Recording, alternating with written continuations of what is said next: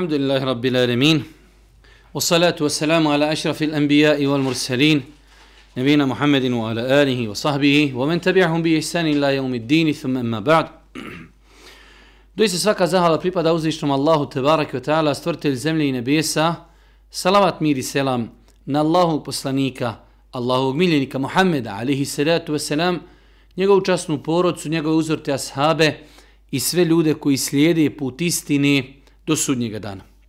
Uvažna braćo, poštovani sestre, uvaženi gledatelji, srijeda u zimskom periodu nakon jacije namaza družimo se sa knjigom Rijadu Salihin, vrtovi pobožnjaka, čuvenog autora, imama, Nevevija, rahmetullahi, alehi.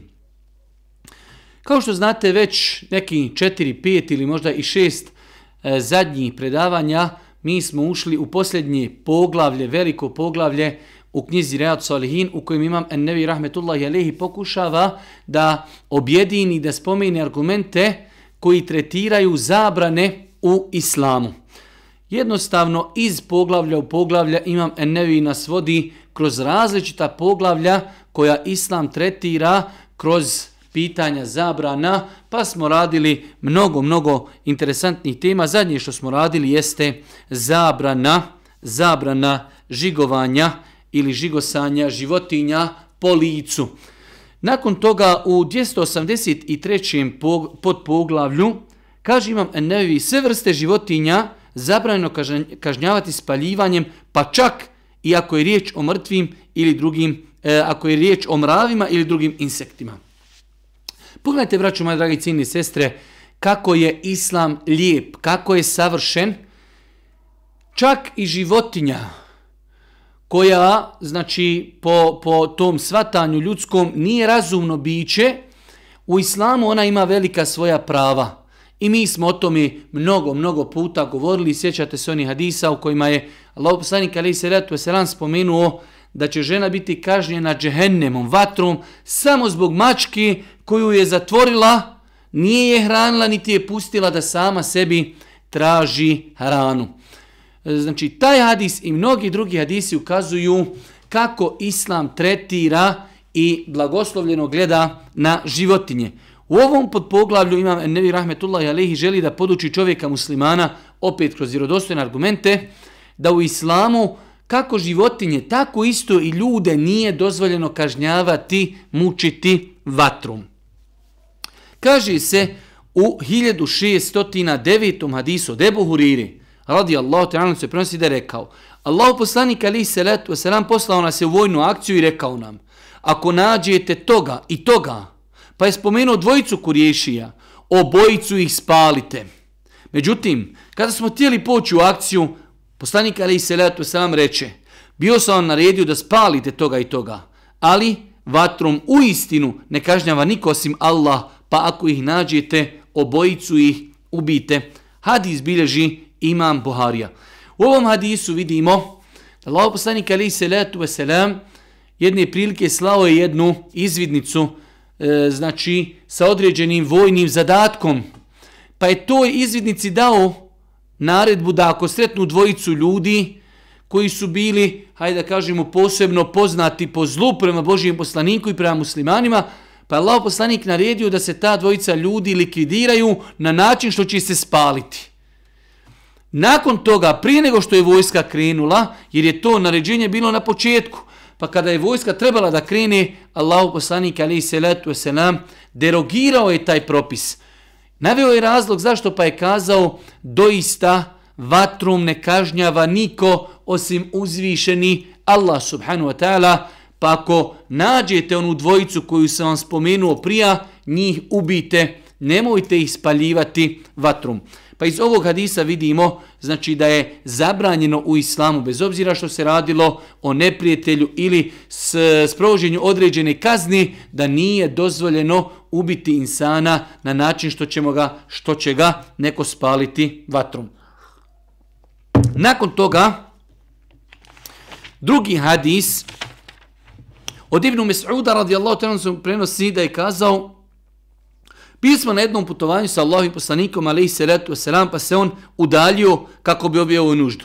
A mi smo vidjeli crvenoglavu ptičicu sa dva ptičića koji su, ko, koja su joj uzeli. Ptica je uznemireno lepršala iznad nas, a kada je vjerovjesnik sallallahu alaihi wasallam došao, pitao je ko je ovu pticu ražalostio uzevši joj njene ptiče. Vratite joj njene ptiče. Kada je ugledao mravinja koji smo spalili, on upita koga je spalio, a mi odgovorismo, mi. On tada reče niko nema pravo kažnjavati vatrom osim gospodar vatri. U ovom hadisu znači vidimo opet milost Islama, vidimo eh, kako Allah poslanik ali se letu je selam odgajao svoje ashabe, pa vidimo na početku hadisa da je Allah poslanik otišao od svoje vojske zbog fiziološke potrebi, kada se vratio zatekao je da su oni uzeli malu ptičad od jedne ptice koja je kružila iznad njih jednostavno iz rahmeta i milosti prema svojim ptičićima, očekivala je, hajde da kažemo, neko rješenje. Pa je Allah poslanik ali se letu selam naredio da se toj ptici vrate njena ptičadi, pa je vidio zapaljen mravinjak. Pa je upita Allah poslanik alaihi salatu wasalam selam ko je to uradio, pa su ashabi kazali da su oni uradili, pa je Allah poslanik alaihi salatu wasalam selam zabranio da se spaljuje mravinjak ili bilo šta vatrom, opet pojašnjavajući da nema niko drugi pravo da kažnjava vatrom osim uzvišeni Allah subhanahu wa ta'ala. Kad su u pitanju konkretno mravi, pogledajte kako je islam precizan i savršen i potpun. U vjerodostojnim hadisima Allah poslanik alaihi salatu wasalam zabranio je da se ubijaju četiri vrste životinja. Zabranio je Allah poslanik da se ubija četiri vrste životinja. Jedne od ti četiri vrste životinja jesu i mravi. Pa je znači došao vjerodostojan hadis u kojem Allah poslanik zabranjuje da se ubijaju mravi na bilo koji način. To je generalan propis u islamu da je zabranjeno ubiti mrave. Nakon toga se postavlja pitanje, a šta ako dođe situacija da mravi uznemiravaju čovjeka? Kao što se nekada zna pojaviti u kućama, da jednostavno skoro pa nemoguće živjeti, pojavi se mravi u stanu ili u kući, šta u toj situaciji raditi? Pa kažu islamski učenjaci e, da propis Allahog poslanika ali se letu selam gdje se zabranjuje ubijanje mrava odnosi se na bespotrebno ubijanje mrava, dok ako bi čovjek imao potrebu i to je jedno veliko pravilo za sve životinje. Onog momenta kada životinja počne uznemiravati čovjeka, čovjek ima pravo da ubije životinju kako bi, hajde da kažemo, kutarisao se životinskog uznemiravanja. Pa je tako i sa mravima, bez obzira što je došla zabrana da se mravi ubijaju, onog momenta kada mravi počnu uznemiravati čovjeka i otežavati mu normalan život, čovjeku je dozvoljeno da ih ubije, ali znači u tom njihovom rješavanju neće ih ubijati vatrom, jer imamo poseban hadis koji zabranjuje da čovjek bilo koju životinju ubije tako što će je zapaliti vatrom. Pa pogledajte koliko propisa čovjek znači treba da zna koji se vezuju samo za jednu vrstu životinja za mrave. Rekli smo znači da je u islamu generalno zabranjeno ubiti mrava. Ako se mravi pojavi u čovjekovoj kući ili bilo gdje drugo, do te mjere da ga uznemiravaju, da ne može normalno živjeti, čovjeku je dozvoljeno da, da eliminira mrave, ali to neće uraditi vatrom, pošto postoje vjerodostojni hadisi u kojima je Allah poslanik alihi salatu wasalam zabranio, zabranio spaljivanje životinja i mrava konkretno. Nakon toga, 284. pod poglavlje, kaže imam ennevi.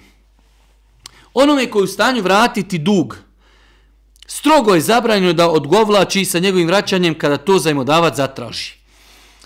Rekli smo da imam ennevi rahmetullah, ali pogledajte, govorio je sad o zabranju koje se vezuju za životinje, sad odjednom prelazi u jedno novo, novo poglavlje koji se vezuje za međuljudske odnose, a radi se o bezrazložnom odgađanju vraćanja duga. Mi smo više puta govorili o propisima duga u islamu, pa smo kazali, generalno gledajući, islam ne podstiče na to da se uzima dug bespotrebno. Zašto? Kako čovjek ne bi došao u situaciju da ne može vratiti dug i ne daj Bože da ne bi dolazio u neke nezgodne situacije. Ali, Ako čovjek ima potrebu, u islamu je dozvoljeno i to se smatra, zapamtite, dati nekom je dug se smatra dobro djelo. Zato u islamu, vidjet ćemo danas u jednom od narednih poglavlja, kamata je zabranjena. Zašto?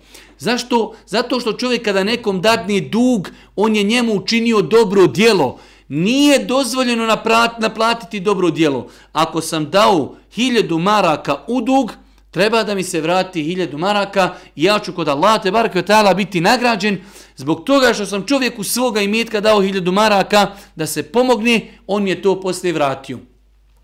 Ali ako kažem vratit ćeš mi 1100 ili 1200, tada je to kamata i tada je to naplaćivanje dobrog dijela. U svakom slučaju, e, Islam je savršen, Islam je potpun, Islam je lijep, Islam je univerzalan. Pa je definisao tačno kako će se čovjek odnositi prema onome komu je dao dug. Znači, Islam tretira onoga ko daje dug da je učinio dobro djelo. Dobro, ako nam je neko dao pare u dug, uradio dobro djelo, kako mi treba da se obhodimo prema njemu? La ješkuru Allahe, men la ješkuru nas, onaj ko nije zahvalan ljudima, on nije zahvalan Allahu te barkatala. Pa insan koji od nekog uzme dug, obaveza mu je da se potrudi maksimalno da tom čovjeku u dogovorenom terminu vrati pare koje mu je on pozajmio, Čak šta više, velik broj ljudi ne zna da ako nam je neko dao dug i nije nam ništa uvjetovao, kaže evo ti hiljadu maraka, vrati mi za mjesec hiljadu.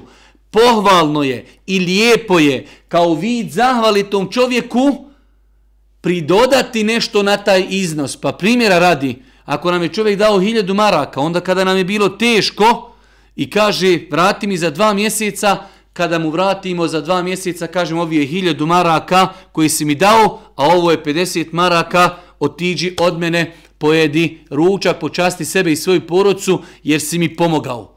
Ali pazite, to ne smije onaj ko daje dug uvjetovati. Niti smije i šaretiti. Niti uz dugovanje treba ikakvu drugu korist korist. Kada bi čovjek rekao čovjeku, daću ti 100 maraka u zajam vratit ćeš mi 100 maraka, ali ćeš mi doći sutra pomoć malo nešto raditi. To je kamata. To je kamata. U islamu toga nema. Dao si dug, toliko ti se vraća.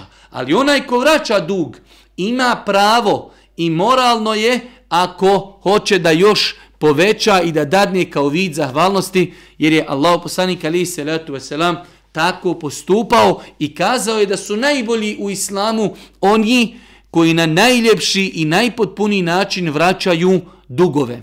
Dobro, da se vratimo našim poglavlju.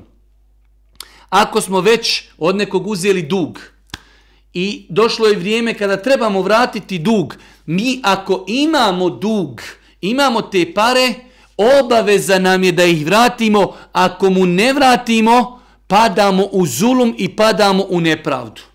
Pogledajte kako Islam lijepi savršen pohvalio je da čovjek nam dadne pare u dug i to je njemu dobro djelo.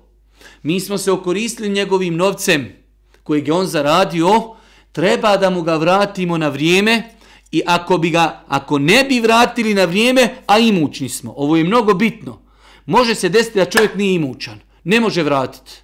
Tada po ajetu i sure El Beqara odgodite mu vraćanje duga. Ali ovdje govorimo kao što je slučaj sa mnogim ljudima danas, čovjek pozajmi pare, nakon toga on pare ima, ali jednostavno ne želi da vrati. Pa insan koji mu je učinio uslugu mora da se crveni i traga, kada ćeš mi vratiti? Što mi nisi vratio? Ne može ga dobiti na telefon. Ovaj se sakriva, a on ima pare. Pa ako čovjek ima mogućnost da vrati dug, a nije ga vratio, on je u islamu počinio zulum, nepravdu i to je jedan veliki, veliki grije. Imam Ennevi Rahmetullahi Alehi ovo poglavlje započeo je riječima uzvišnog Allah subhanahu ta'ala u suri Nisa Inna Allah je murukum en tu eddul emanati ila ehliha. Allah vam naređuje da povjerene stvari vratite njihovim vlasnicima. povjeren je stvar, čovjek ti dao imetak svoj u dug. Ne smije ti to naplatit. Dao ti je da se pomogneš onog momenta kada znači dođe vrijeme vraćanja, treba da mu vratiš ako si u mogućnosti. Nakon toga, imam Ennej Rahmetullah Jali citirao je najpoznati hadis koji bilježi imam i Buharija i Muslim, od Ebu Huriri, radi Allah, ten prenosi, Allah poslanik, alihi selam rekao, kada onaj koji je u mogućnosti vratiti dug, bezrazložno odugovlači s njegovim izmirivanjem, to se smatra nepravdom i zulmom. A ako dužnik prenese dug na drugu imućnu osobu koja njemu duguje, neka to zajmodavac prihvati. Ovaj hadis obuhvata dva propisa. Prvi propis je, kao što smo vidjeli jasno, kada onaj koji u mogućnosti vrati dug bezrazložno odugovlači njegovo izmirivanje, to se smatra nepravdom. Matlul ganije volmun. Da čovjek odugovlači vratiti dug, a on je u mogućnosti, to se u islamu smatra zulum i nepravda. Pa bi insan vjernik trebao da se pazi, da ne uzrati nekome komu je dao dug na takav način. Umjesto da mu vrati prije vremena, umjesto da mu se zahvali, umjesto da dovi za njega, umjesto da ga nagradi poklonom što mu je to učinio, on odugovlači sa vraćanjem njegovog imetka, pa to islam smatra zulmom i nepravdom. Drugu stvar koju ovaj hadis pojašnjava jeste, kaže, ako dužnik prenese dug na drugu imućnu osobu koja njemu duguje, neka to zajmodavac prihvati. O čemu se radi? Jedan propis koji je malo poznat našem podniblju. Primjer radi, ja sam uzeo dug od nekog čovjeka koji se zove Muhammed. A meni ima isti toliki dug čovjek koji se zove Ahmed Dužan. Da ja ne bi čekao od Ahmeda pa davao Muhammedu, ja kažem Muhammedu, toliki isti dug imaš kod Ahmeda, on će ti to vratiti pod jednim uvjetom znači da je taj Ahmed bogat, imućan i da će mu na vrijeme vratiti. A ne da ja prebacim svoj dug koji sam trebao dati čovjeku, kažem, e sad ti idi ganjaj tamo nekog lijevog, pa hoće li ti dati ili neće. Ne. Samo znači u situaciji, kaže Allah poslanik se salatu wasalam, iza utbi'a ahadukum ala meli, kada neko od vas bude prebacio svoje dugovanje, na nekog drugog koji je mogućan, koji je meli, koji ima novac, koji će vratiti, neka to zajmodavac prihvati. Pa u islamu znači ako sam ja nekome dužan određenu svotu, a toliku svotu je meni neko dužan, ja onome kom je dao zajam imam pravo da kažem dugovanje moje će ti platiti taj i taj, jer je on dužan meni isto toliko novca, ali rekli smo pod uvjetom da je on imućan. Pa je bilo u Lemije koji su smatrali da ako ja to predložim zajmodavcu, da mu je obaveza da to privati, jer je Allah poslanik to izrekao u naredbenoj formi, pa je kazao felijet ba, neka to privati zajmodavac. Dok tri mezeva su smatrali da je to povalna stvar, da nije zajmodavcu obaveza. On kaže, ne, ne, ne, ne interesujem, ja sam tebi dao pare, ja želim od tebe da mi vratiš dug, ali vidimo ovdje ovaj poslanički e, savjet i recept, Na Allah poslanik je preporučio da ako neko, nekom je dadne dug, pa mu on kaže, dug mjesto mene će vratiti taj, taj, jer je on meni toliko dužan i on je povjerljiv i on je imućan, zajmodavac bi trebao da to prihvati i da svoj dug uzme od te osobe. Nakon toga, Imam Nehi Rahmetullahi Alehi počinje opet sa jednim novim poglavljem, interesantnim, lijepim. Opet svako ovo poglavlje ukazuje, bez obzira što zabranjuje određene stvari, pokazuje kako je Islam lijep, kako je Islam savršen, kako je Islam potpun. Jedna od stvari koja je pokazatelj potpunosti vjere Islama jeste i činjenica da čovjek u Islamu, kada nekome da poklon i taj insan prihvati taj poklon, Razlika je kada nekom kažemo obećajem ti dati sat i još on nije taj sat uzeo. To je nešto drugo. Razlika kad kažem dajem ti sat na poklon i čovjek uzme sat. Nakon dva, tri dana ja dođem i kažem znaš šta je, haj ti meni vrati moj sat. Ja sam tebi njega dao na poklon džabi, haj ti meni njega vrati. Islam, vjera, savršena i potpuna, strogo, ali baš strogo zabranjuje da insan nekom dadne nešto u poklon. I taj insan to prihvati, preuzme, nakon toga da on to traži nazad. Mi smo imali jedno slično poglavlje da čovjek prigovori insanu na učinjenoj usluzi. Učinješ čovjeku dobro djelo i onda sutra kažeš, a znaš kad sam ti ja to uradio? To je u islamu zabranjeno. U islamu je isto tako zabranjeno da čovjek traži poklon nazad. Iz dva razloga. Prvi razlog je davanje poklona u islamu je dobro djelo.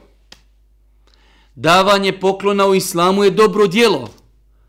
Pa insan kada nekome nešto dadne kao dobro djelo, nema poslije pravo da kaže sad ja to dobro djelo poništavam. Ja želim e, nazad tu dunjalučku stvar, dajem dunjaluku prednost na dobrim dijelom koji sam očekivao za taj poklon na ahiretu.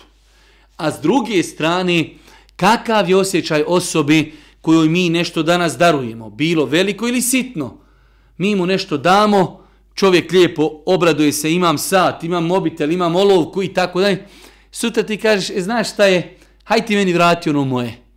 Kako će se čovjek osjećati? Pa islam strogo, strogo zabranjuje da insan nekome nešto podari, daruje u poklon, nakon toga to traži nazad. Rekli smo da je uvjet, imamo dva uvjeta. Prvi je uvjet da ta stvar bude preuzeta.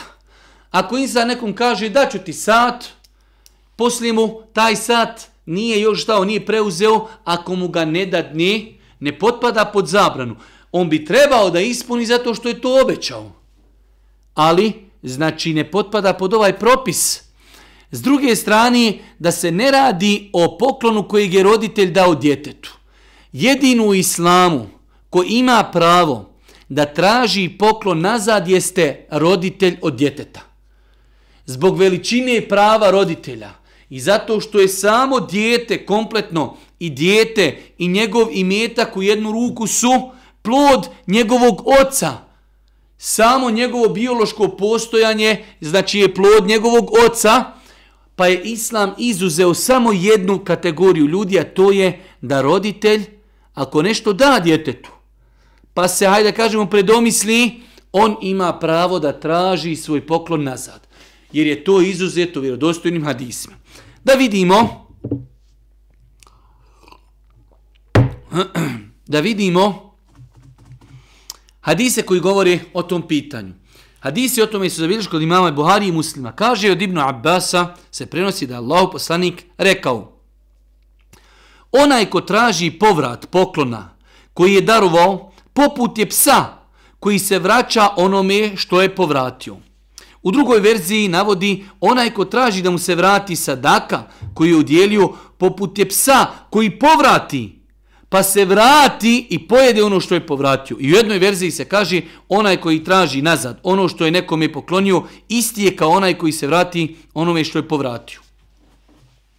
Pogledajte na kakav način Islam zabranjuje povratak poklona. Kakvim primjerom to upoređuje? Kaže Allah poslanik onaj ko nekom je nešto da, pa traži taj poklon nazad, primjer je njega primjer psa koji nešto povrati i sebe. Znate kakva, kakva je tečnost koju čovjek povrati? Pas to povrati, kaže, nakon toga dođe i to što je povratio ponovo pojedi. E takav je primjer u islamu insana koji nešto dao u ime Allaha, želići Allahu zadovoljstvo, nakon toga traži povrat svega toga nazad. Pa su islamski učenjaci na osnovu ovog gnusnog primjera, primjer psa koji povrati pa to pojedno, ponovo pojede, kazali da je strogo zabranjeno islamu da čovjek traži svoj poklon nazad. Za ovo e, vraćanje poklona nazad vezuju se nekoliko stvari. Prva stvar jeste da ovo obuhvata sve osobe osim roditelja. ovo obuhvata sve osobe osim roditelja. Pa čovjek ako dadne poklon rođaku, dadne poklon prijatelju, poznaniku, bilo komi da dadne, nema pravo da to traži nasad. Jedina kategorija jeste izuzeta u vjerodostojnim hadisima kategorija roditelja koji kada svome djetetu nešto daju, imaju pravo zbog veličine svoga prava kod djeteta da traži svoj poklon nazad. Isto tako, bez obzira radilo se o velikom poklonu ili malehnom, vidjet ćemo iz određenih hadisa, znači bez obzira da li čovjek dao nekome olovku ili mu dao hiljadu maraka ili nešto veće auto, pokuđeno i zabranjeno strogo islamo je da čovjek kaže daj mi moj poklon nazad.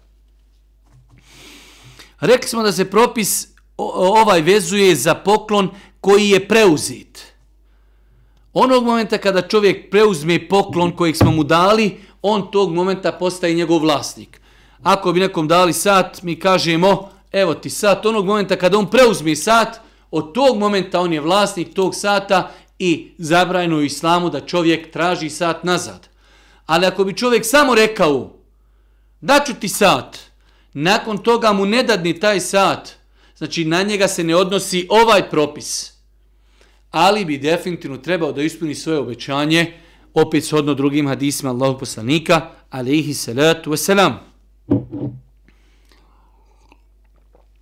Nakon toga u 1613. hadisu Imam Nevi Rahmetullahi Alehi navodi jedan praktičan primjer koji se desio za vrijeme Božeg poslanika, a vezuje se za povratak poklona.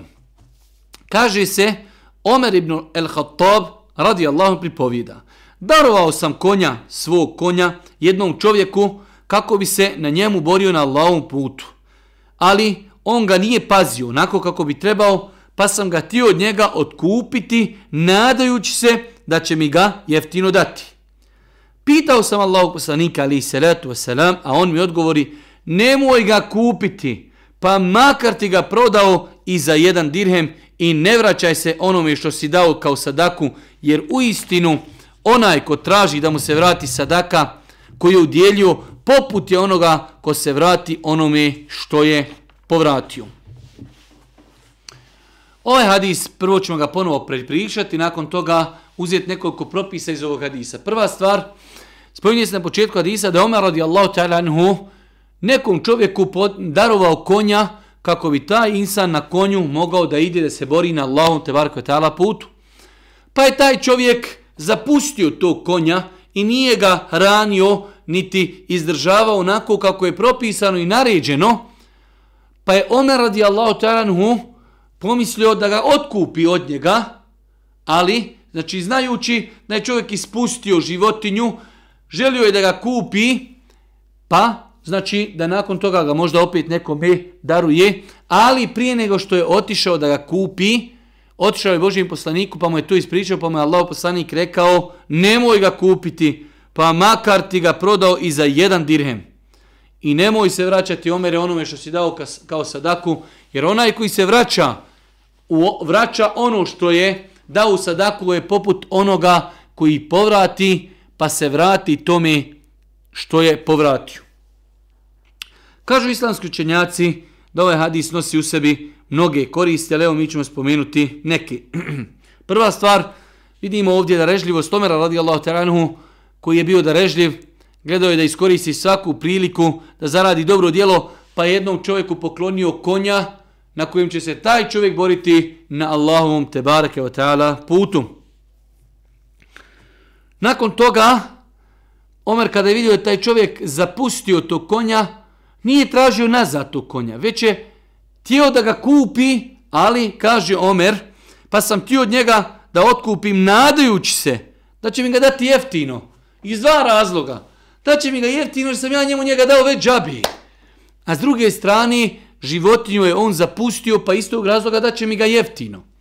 Tako je on razmišljao. Ali, Omer, iako imao mnogo znanja i uzvišen je Allah tebarka ta'ala u više hadisa potvrdio je Omerov stav kojeg je Omer rahme, radijallahu ta'ala iznosio opet Omer prije nego što je uradio određenu stvar pita Božijeg poslanika ovdje učimo jedan veliki ders, jednu veliku korist, da trebamo pitati prije nego što uradimo.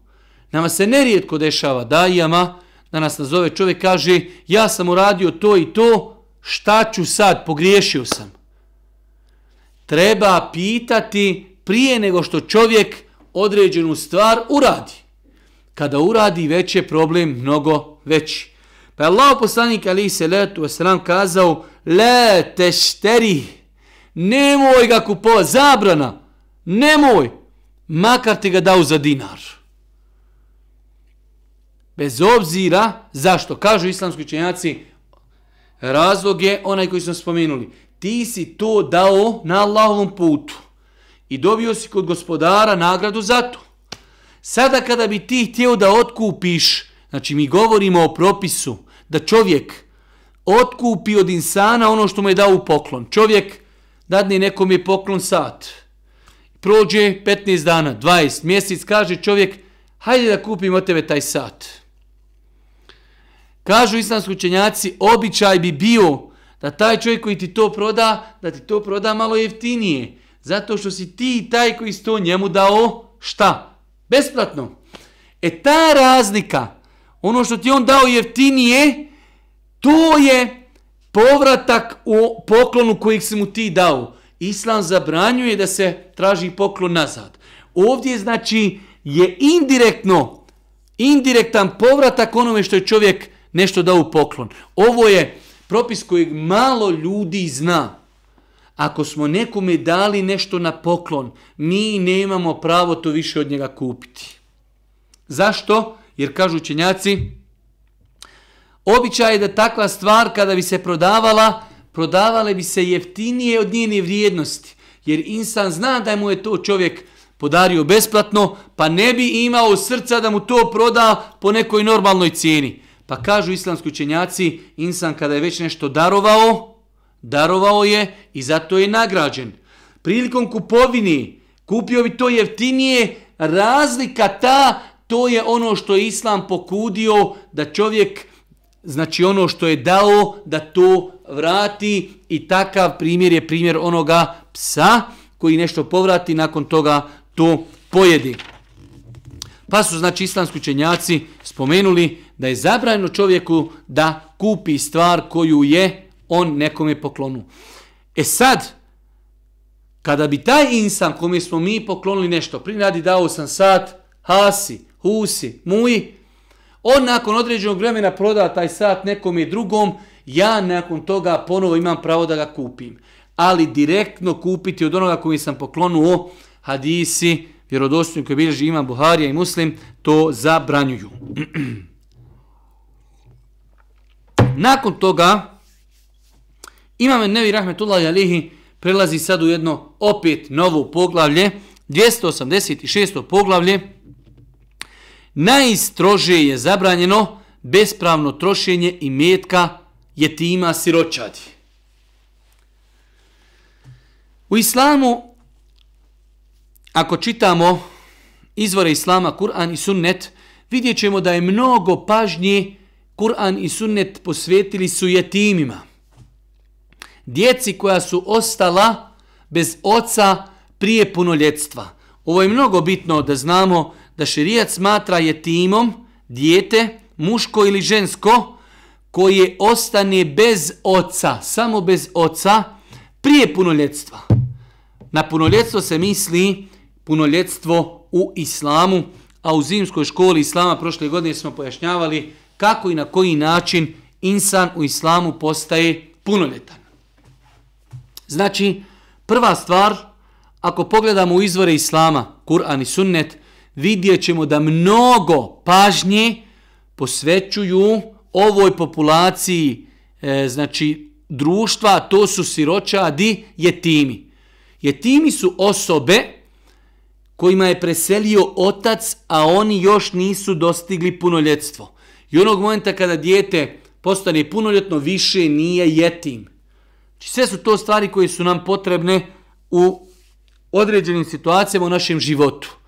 Pa je jetim osoba dijete čiji je umro otac prije nego je ono postalo punoljetno. Onog momenta kada dijete postane punoljetno, više nije jetim ili ako dijete tumri otac, a ono već punoljetno, ono se u islamu ne smatra jetimom. Rekli smo da je mnogo kuransko-hadijskih argumenata koji govore o obavezi društva prema jetimima, o velikim nagradama koje čekaju ljude koji pomognu jetime i o velikim prijetnjama onima koji, ne daj Bože, e, iživljavaju se na jetimima ili ne daj Bože još gori od svega toga da uzurpiraju njihovu imovinu. Zašto? Jer jetim je ostao bez oca, neko ko se brine o njemu i njegovom imetku, pa su oni lahak plijen za ljude koji žele da znači se obogate, pa je islam strogo, strogo, strogo zaprijetio da čovjek dira bespravno i metak je tima. U vjerozostavnom hadisu Allah poslanik alaihi salatu wasalam je spomenuo da onaj ko bude kafilul jetim, onaj ko brine, dosta puta ljudi ovdje smatraju e, kao skrbnik jetima, samo pare. Ko bude, znači, finansirao jetima dok odraste, kaže Allah poslanik, on će sa mnom biti u džennetu ovako, pa je pokazao dva prsta. Tako će biti blizak Božijem poslaniku, alaihi salatu wasalam. Ali Allah najbolje zna ispravno značenje ovog hadisa jeste da onaj ko bude brinuo o jetimu u svakom pogledu i bude ga financijski, znači finansirao, ali isto tako i odgajao. Nije cilj Islama da samo dijete financijski obezbijedimo. Damo mu pare i on ode na pijacu, ode na, u diskoteku, ode se alkoholizirati i tako dalje. Ne. Ovaj hadis gdje se kaže da Allah poslanik je rekao ko bude brinu o jetimu, on će biti sa mnom u džennetu ovako, obuhvata da se brinemo o jetimu fizički, materijalno, ali da se brinemo i o njegovom nadzoru, o njegovom odgoju, o njegovom ponašanju. Nakon što smo to shvatili ispravno, vraćamo se ovom 286. poglavlju, kaže najistrožije je zabranjeno bespravno trošiti metak jetima siročati. Ivan Nevi Rahmetullah Alihi ovdje nam je citirao nekoliko ajeta. Prvi ajet su riječi uzmišljom Allahu surjan Nisa Inne alledhine je'kulune emuale ljetama zulmen Innema je'kulune fi butunihim nera wa se jaslevne sa'ira Oni koji bez ikakva prava jedu i metak siroća djetima, doista jedu ono što će ih u vatru dovesti. I oni će u ognju gorjeti. Znači jedna žestoka prijetnja da insan bespravno, bespravno jede i metak jetima, da ga uzima, da ga uzurpira, troši kako ne treba, prijeti se Kur'anom, znači kuranskim ajetima, žestokom kaznom onome koji se poigrava i bespravno uzurpira i uzima i metak jetima. U drugom ajetu kaže uzvišeni Allah وَلَا تَقْرَبُوا مَالَ الْيَتِيمِ إِلَّا بِلَّتِهِ أَحْسَنِ A i metku siročeta se ne približavajte, osim na najljepši način. Pa je dopušteno insanu da se približi metku jetima na lijep način. Šta znači na lijep način? Da ga čuva, da ga investira i tako dalje. Ono što će unaprijediti i metak. Ako bi rekli da dijete je jetim i naslijedilo je iza svoga oca neku firmu, naslijedilo je novac, naslijedilo je nekretnine, pa približavanje tom imetku na način da čovjek to želi unaprijediti, investirati, povećati znači prihode tog imetka, to je u islamu pohvalno. Ali, znači čovjek treba da zna da je to imetak je tima i da ima pravo da mu se primiče samo ako ima ispravnu namjeru da uradi nešto korisno i plementu sa tim imetkom. Treći ajet koji imam, e, ne bih citirao, ajet iz Surija Al-Beqara 220. وَيَسْأَلُونَكَ عَنِ الْيَتَامَ قُلْ إِصْلَاهُ لَهُمْ خَيْرٌ وَإِنْ تُخَالِطُوهُمْ فَإِخْوَانُكُمْ وَاللَّهُ يَعْلَمُ الْمُفْسِدَ مِنَ الْمُسْلِحِ I pitaju te o siročadi. Allah Žešanom kaže Muhammedu alaihi salatu wasalam Muhammede, pitaju te ljudi o siročadi. Reci, bolje je imanja njihova unaprijediti. Najbolje što možete uraditi jeste da njihova imanja unaprijedite. Rekli smo malo prije na osnovu ajeta i suren Nisa, ako jedete njihove imetke bespravno, to će vas odvesti u džehennem. Pa nastavlja, ako budete s njima zajedno živjeli, pa oni su braća vaša, a Allah umije razlikovati pokvarenjaka od dobročinitelja. Ovo se odnosi na situaciju da su ljudi znali imati dijete jetima u kući svojoj, a dijete ima i metka.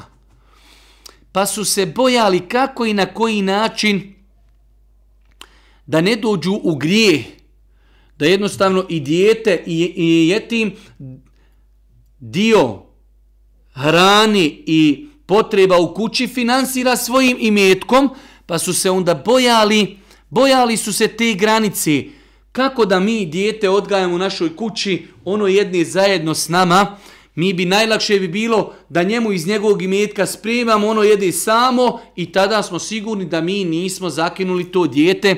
Pa Allah Đelšanu kaže ovdje, a ako budete s njima zajedno živjeli, pa oni su braća vaša. Ali onda završa i kaže Wallahu ja'lemu l-mufsida min l-muslih Allah dobro zna i razlikuje pokvarenjaka od dobročinitelja.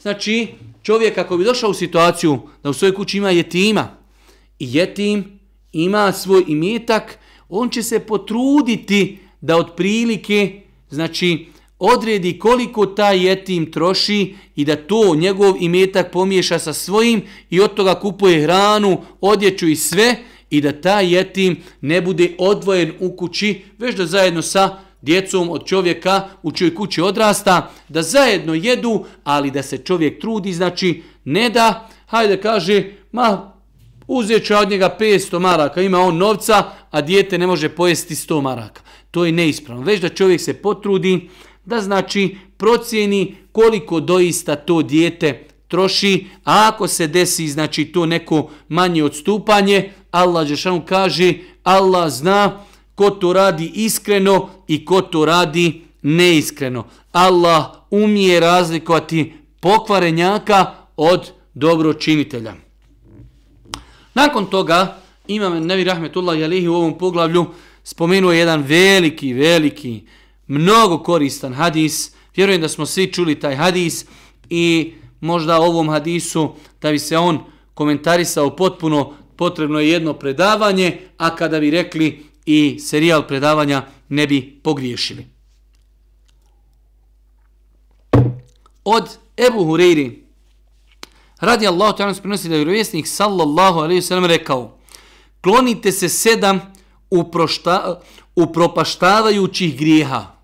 Allah poslanik alaihi sallatu wasalam nabraja svome ummetu sedam grijeha upropaštavajući. El mubiqat. Znači, toliko su opasni da oni uništavaju svoga počinjuca. Uništavaju mu dunjaluk, uništavaju mu ahiret. Pa bi insan vjernik trebao da se pazi. Inače, mi smo dosta puta govorili na predavanjima o opasnosti grijeha. Jedna od opasnosti grijeha jeste i to da uništavaju svoga počinjuca, zaslepljuju njegovo srce, njegovo srce postaje tamno, da ne može više razlikovati istinu od neistini. U ovom hadisu Allah poslanik ali salatu wasalam na jednom mjestu spomenuo je sedam tih opasnih velikih grijeha kojih bi se čovjek trebao maksimalno truditi da ih ne daj Bože nikada ne počini. Kaže Allah poslanik ali salatu wasalam čuvajte se i klonite se sedam upropaštavajućih grijeha. A koji su to grijesi Allahu poslaniće upitaš ashabi? Pripisivanje Allahu sudruga, činjenje širka. Čovjek vjernik treba da zna da je najveći grijeh u islamu širk. Moramo konstatirati da velik broj ljudi ne zna o širku skoro pa ništa. Shodno tome, u svakodnevnom životu nerijetko se dešava da uradi dijelo koje je strogo zabrajeno islamu, koji nekada dolazi i do deređi da je to stavljanje uzvišenog Allaha te baraka ta'ala na istu razinu sa nekim ili nečim. Pa čovjek vjerni treba da se poduči. Hvala Allah, pa imamo knjige napisane iz akide koji govori o širku, o vrstama širka. Šta je to veliki širk? Šta je to mali širk? Šta je razlika između velikog širka i malog širka?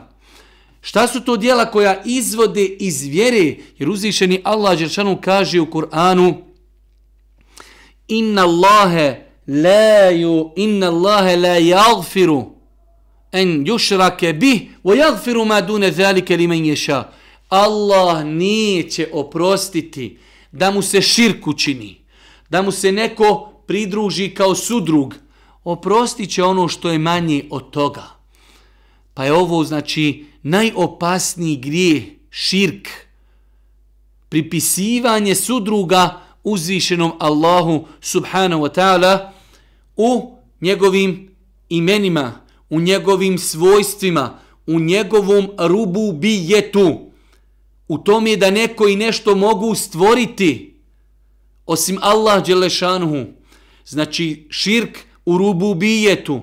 Da kažemo da neko može stvoriti Jer jedini ko nešto može stvoriti je uzvišeni Allah te barake wa ta'ala, zato je uzvišeni Allah ljude izazvao. Mogu li ljudi stvoriti zrno? Mogu li ljudi stvoriti zrno iz kojeg će izići, iz kojeg će izići klica?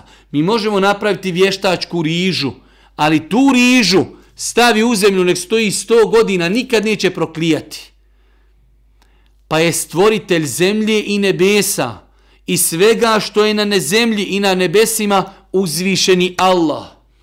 Pa nije dozvoljeno bilo šta, niti bilo koga stavljati na rezinu sa uzvišenim Allahom kada u pitanju stvaranje.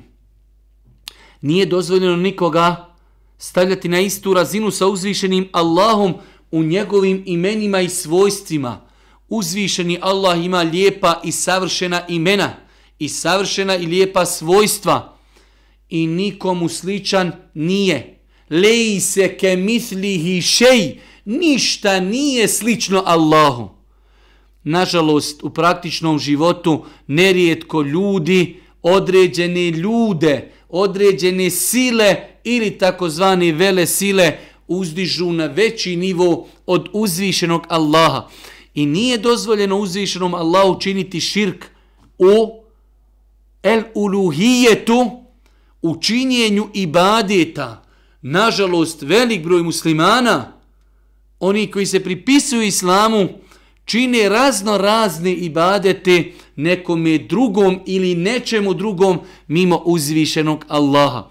Da se ne bi sad ovdje mnogo dugo zadržavali, moj savjete, nađite, pročitajte nekoliko knjiga koje tretiraju temu širka kao najveće grijeha, njegove podjele, njegove opasnosti i tako dalje. Drugi grijeh jeste baviti se sihrom, vraćanjem, uništavajući grijeh koji uništava insana. Nažalost, živimo u vremenu kada sihribazi, vračari, razvijaju biznise ko nikada u historiji čovečanstva djeluju čak i putem društvenih mreža. Kada pročitate kakve sve usluge nude, pomislite da su to ljudi vanzemaljci. Čudno je samo kako sebe ne spriječe i ne sačuvaju da se ne razboli, kako sebe ne zaštite od meleka smrti, kako sebe ne zaštite od lopova. Sjećam se jedne prilike, jednom od velikih tih vraćara uletili lopovi i opljačkali kuću, odnijeli dosta, dosta imetka iz kući. Kako ti sihribazi sebe ne zaštite i sačuvaju ako znaju gajb, ako liječe od svih bolesti, ako e, nude sreću, ako spajaju ljude u braku i tako dalje. Pa je sihr jedan od najvećih grijeha u islamu, strogo, strogo zabranjen. Treća stvar od sedam uništavajućih grijeha jeste ubiti osobu koju je Allah zabranio ubiti, osim u slučaju da za njeno ubistvo postoji opravdan razlog, znači ubiti nekoga bespravno. U islamu postoji slučajevi kada neko treba da bude ubijen, ali to ubijanje, da se ljudi ne bi poigravali sa tim, sprovodi samo vlast. I onaj koga vlast ovlasti, kao sudija, kadija i tako dalje,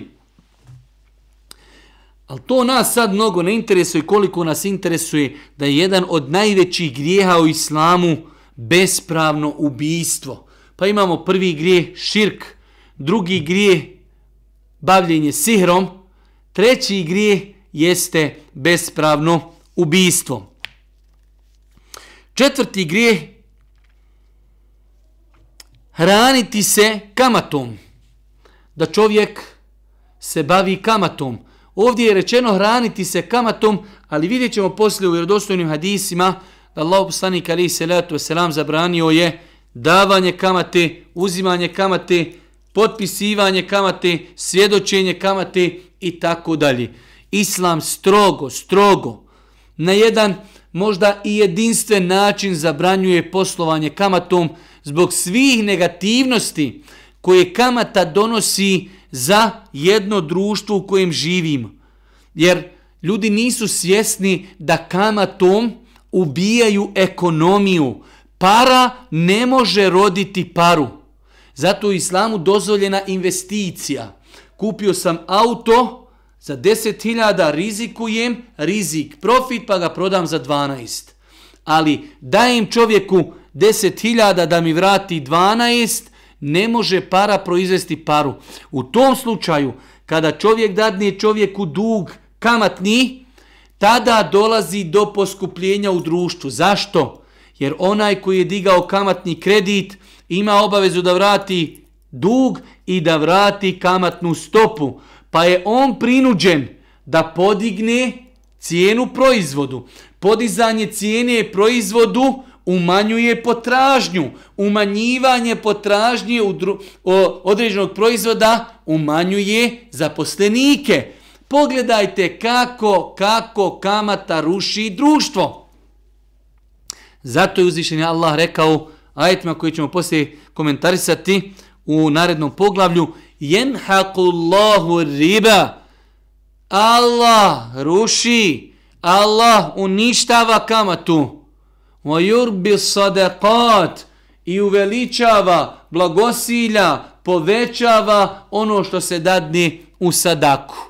Po našim nekim dunjalučkim parametrima, kada Islam ne bi svatao vjeru, kada se ne bi držao božanskih savjeta i smjernica, logično bi bilo ako nešto dadneš na sadaku, da to umanji tvoj imetak. A logično bi kao bilo, dao sam čovjeku 100 maraka, vraćam i 120 ja sam uspio. Ne, kod Allaha takav nije uspio. Kod Allaha, onaj koji je dao kamatu, Allah uništava kamatu. A onaj koji je dao sadaku, Allah povećava njegov imetak i beričat u njegovom imetku. Doće nam nakon ovog poglavlja, posebno kompletno poglavlje o zabrani kamate u islamu. A ako Bog da to će biti sigurno za sljedeću sedmicu. Kaže se sljedeći e, grijeh od sedam e, grijeha koji uništavaju ljude jeste bespravno trošiti i metak siročeta. Zbog ovog je Imam Enevi citirao ovaj hadis u ovom poglavlju. Mi se nalazimo u poglavlju da Islam strogo zabranjuje da čovjek uzurpira, uzima, jede i metak je tima siročadi. Zbog toga što taj imetak nema ko braniti, Islam je to podigao na jedan visok stepen zabrani, pa vidimo da jedan od sedam uništavajućih grijeha nakon širka, nakon bespravnog ubijstva, nakon kamate, nakon sihra, dolazi i jedenje i metka, jedenje i metka je tima, bespravno jedenje i uzimanje njegovog, njegovog e, uh, imetka. Šesti grijeh jeste bježanje iz borbe kada se vojske sukobe u islamu, znači kada dođe do sukoba, kada ljudi su u ratu, bježati, okretati leđa neprijatelju u islamu se smatra veliki grijeh. I sedma stvar, potvarati za blud čestite i nedužne vjernice.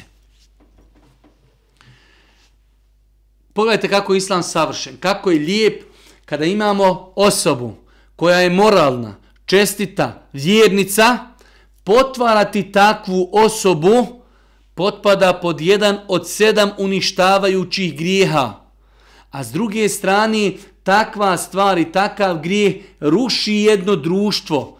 Kao što danas imamo naše, naše medije koji u većini slučajeva vrijeđaju, potvaraju, lažu na osobe koje su moralne, koje su čedne, koji praktikuju vjeru, koji čuvaju svoju moralnost, čednost, oni njih prikazuju nazadnim, zalupanim i tako dalje.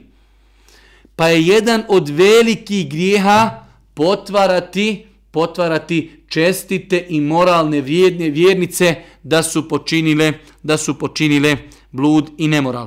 U svakom slučaju, braću moja draga i ciljni sestre, E, danas smo uzeli nekoliko interesantnih i lijepih poglavlja. Zadnje evo poglavlje koji smo uzeli jeste zabrana jedenja i metka jetima, pa smo kazali da je jetim u islamu osoba koja je ostala bez oca prije nego što je postala punoljetna.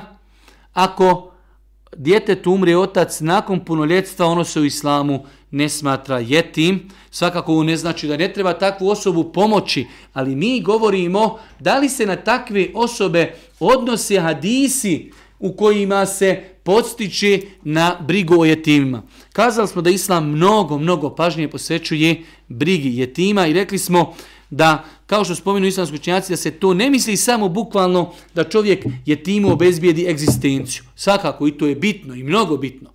Da jetim se ne pati, da ima hranu, da ima odjeću, da ima piće, ali smo rekli da isto tako to obuhvata i njegov odgoj, njegovu pažnju, brigu, da jednostavno ne bude da samo to dijete mi, hajde da kažemo, debljamo, da samo jede, pije, da nas ne interesuje gdje će i šta će, već onaj hadis da Allah poslani kaže ja i onaj ko se brine o jetimu, bit ćemo u džennetu ovako, da se time misli, brinije se o jetimu i za njegovu egzistenciju, brinije se i o njegovom odgoju, pa smo ovdje citirali nekoliko jasnih argumenata u kojima smo vidjeli da islam strogo, strogo zabranjuje i da je to jedan od velikih grijeha da čovjek uzurpira i bespravno uzima i metak jetima. Molim Allah Đelšanu da nas poduči propisima vjeri. Molim vas subhanahu wa da nam bude milosti na sudnjem danu i na kraju subhaneke Allahumma bihamdike Eşhedü en la ilahe illan estagfiruke ve etubu